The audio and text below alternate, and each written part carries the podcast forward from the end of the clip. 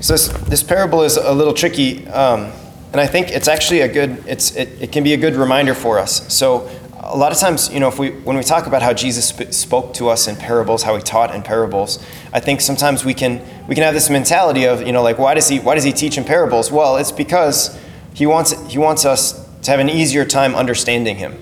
Uh, this is, I think is, is, something you hear pretty often. You know, he speaks in these nice stories so that you know we can pull the moral of the story out of out of what he said. You know, similar to like if you're you know listening to uh, a fairy tale that we you know Goldilocks or uh, you know watching any Disney movie, you know something like that, where it's just like oh yeah, the, the lesson of the story is you know just you just pull it right out, and I, I think I think actually what we find in Scripture is something a little bit different, maybe a lot different actually. Like this this parable there's, there's not an easy to pull out lesson or moral of the story. Uh, and in fact, a lot of times in parables, uh, you know, we, we hear them a lot, and so we, we can think that we understand them really well, but, but really a lot of times in the parables, there's, there's oftentimes something of a twist to the story that we wouldn't expect, and that especially the people of Jesus' time, it would have been unexpected and, and unconventional for him to teach in this way. Sometimes, yes, the parables are, are ways for us that we can easily see something that Jesus is, is teaching, that, that we can easily learn some lesson from him. But a lot of times, uh, parables also have kind of beneath the surface something deeper that's hidden. Right? So they both reveal something about what he's teaching, but then they also conceal something about him that, that is it, it's meant to sort of lead us into a deeper sort of like wrestling with the text, right? So that, that, that we sit down and we recognize, in some ways, you know, we recognize, okay, I, I can't quite figure this out.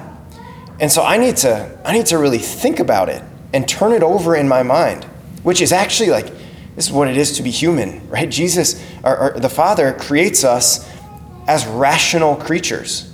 We're, we're made to think critically about things. And, and if, we're, if we're not really thinking critically about things, right, if, if, if all of the stories that we ever hear are just sort of easy things that we don't have to think about, then we're actually, we're missing out on a really big key part of what it is to be human. And so, so you, you better believe that when Jesus is teaching, he's going to teach in a way that engages our intellect, that engages our mind, and forces us to really sit down and think, and sometimes even as we wrestle and think through the text to, to realize like I don't I don't know that I can figure this one out. And so what I need to recognize maybe first and foremost is my my utter poverty before God. Where I just I have to come to, to God or I have to sit at the feet of Jesus and I just have to say, I I'm not gonna be able to figure this one out, Lord. I need your help. I need your insights. I need your mind, which is actually I'm, this this really incredible thing. Um, you know, like we know that God is far above us, right? He's, he's so his, his thoughts are not our thoughts. Scripture tells us this that he he thinks differently than we do, and many times he takes what we think and he like flips it upside down, and and it, he just reveals how how completely different he is. And and so for us, there's this invitation, right? It's it's to try to think like God thinks because it's not just that he thinks differently and that we happen to be his favorite creatures, that's true, but, but being his favorite creatures, he actually invites us upward. Like this is this is the incredible gift of, of what Jesus is or who he is, is that he became man. He took on our human nature so that our human nature could have the opportunity to become elevated, to become like God. The scriptures reveal this that, that he invites us to share in the divine nature. So, so it's not just a matter of like, okay, well, God thinks up here and I think down here. And, you know, sometimes I read the Bible and it doesn't make sense. So, you know, I guess I'll just set it aside and maybe I'll pick up something else. No, but instead, like, there's this grand invitation from Jesus to come up to his level with his help, of course, right? We can't do it on our own, but, but nonetheless, he provides for us the avenues that we can use to come up to his level, to actually begin to think like him.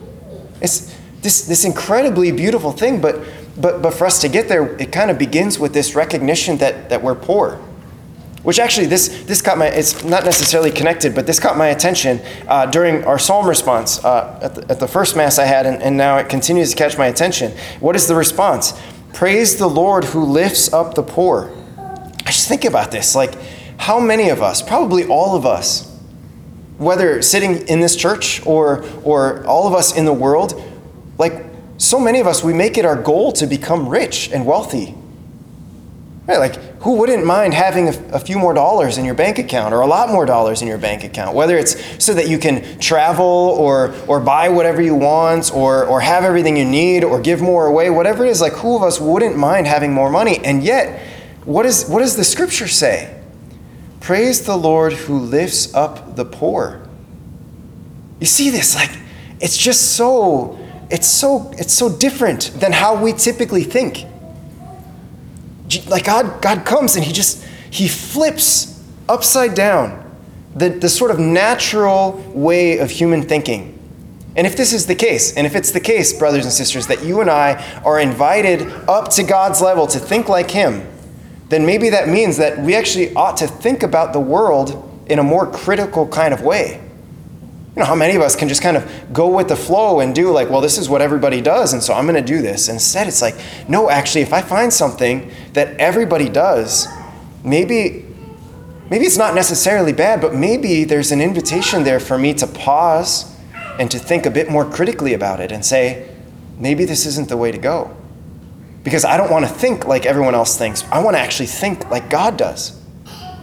It's, it's, this incredible thing. Okay, so now with that in mind, right? That was a really long introduction, uh, but but with that in mind, I think I think we can learn something from this parable. So I'm not I'm not even going to try to to give an answer to the parable of like what does this mean that's going to be satisfactory because I don't think I'm not sure that it's possible. At least not right now.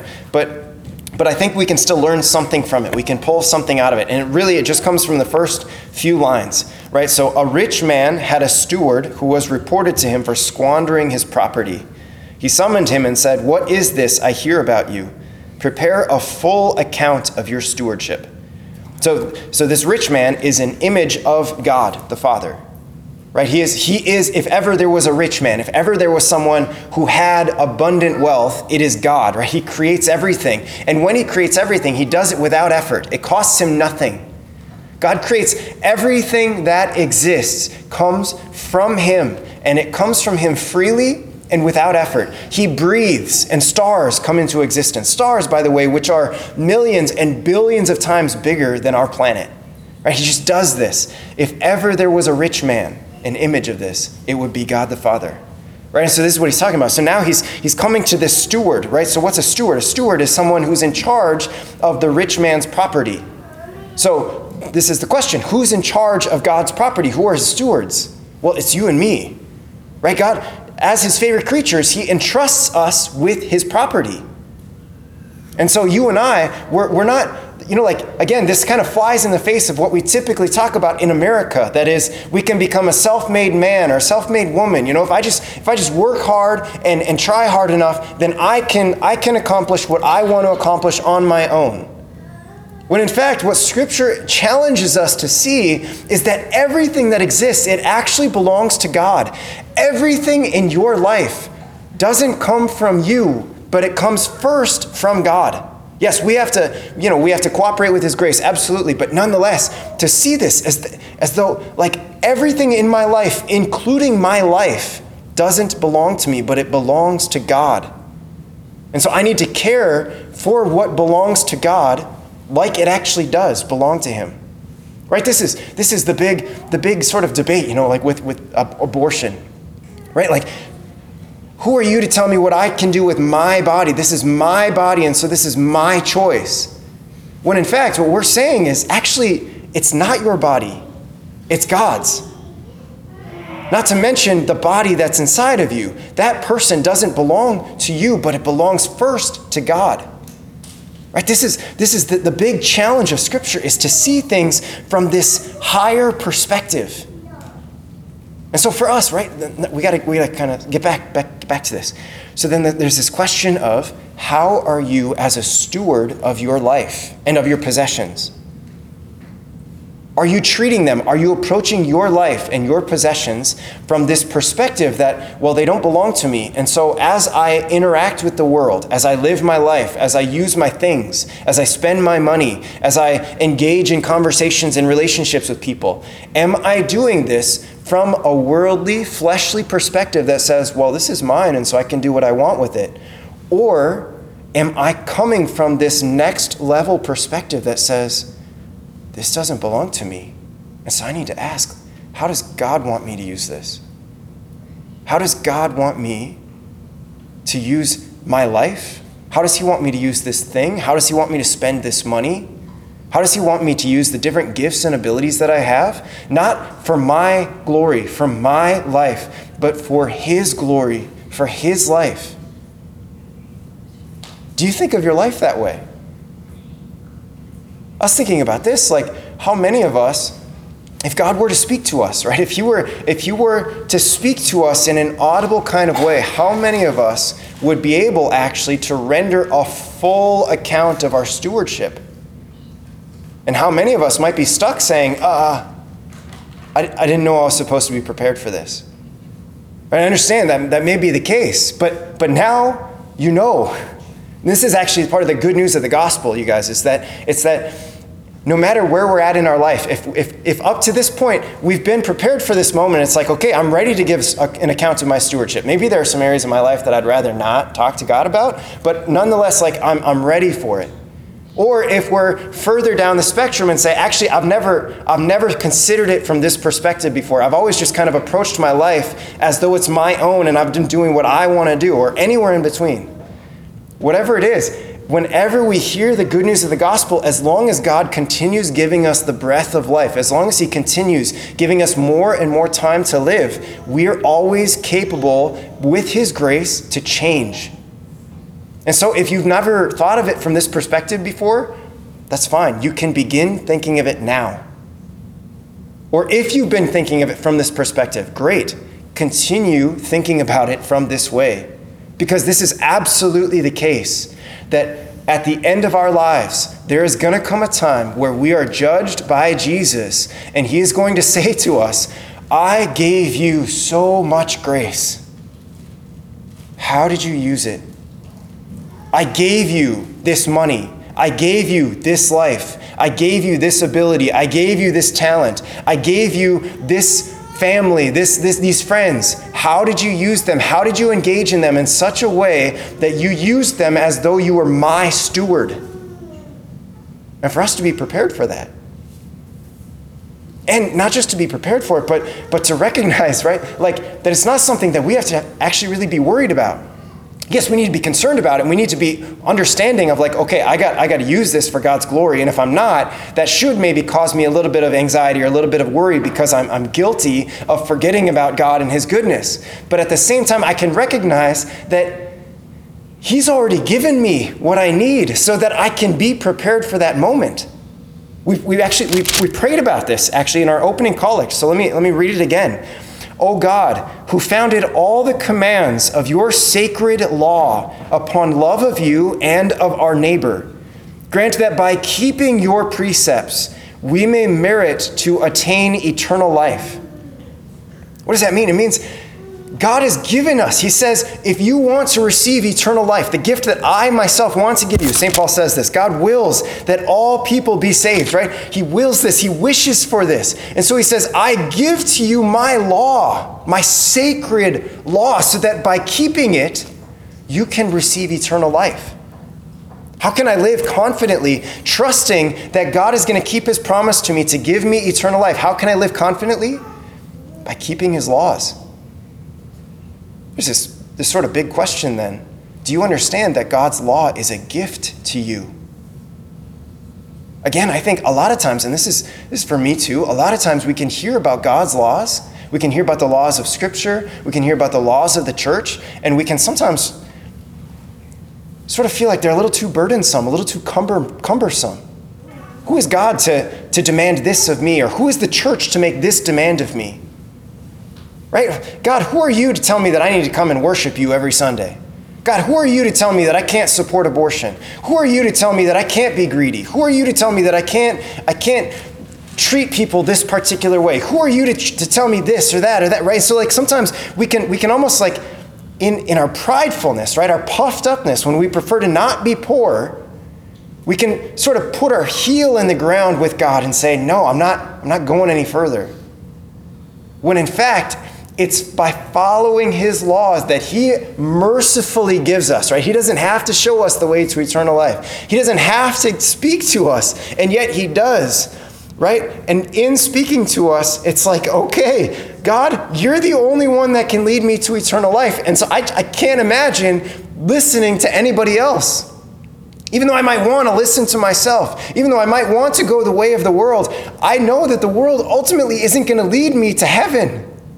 I know that I can't lead myself to heaven, but I can only follow you to heaven because, Jesus, you are the way, the truth, and the life. No one comes to the Father but by you. And so, as much as I might sometimes dislike your laws, Jesus, as much as sometimes they might really grind against my preferences, I see that they're actually the best gift you could have given me. They're not just a gift, but they're something that I treasure more than I treasure anything else. Is this, is this how you see his laws? I think a lot of people don't see it that way. But again, right, this is the good news is that you and I are invited to change our perspective, to go from thinking from a merely human way of thinking to come up to God's level and to see, first of all, how incredibly merciful He is in speaking to us, in showing us the way to eternal life.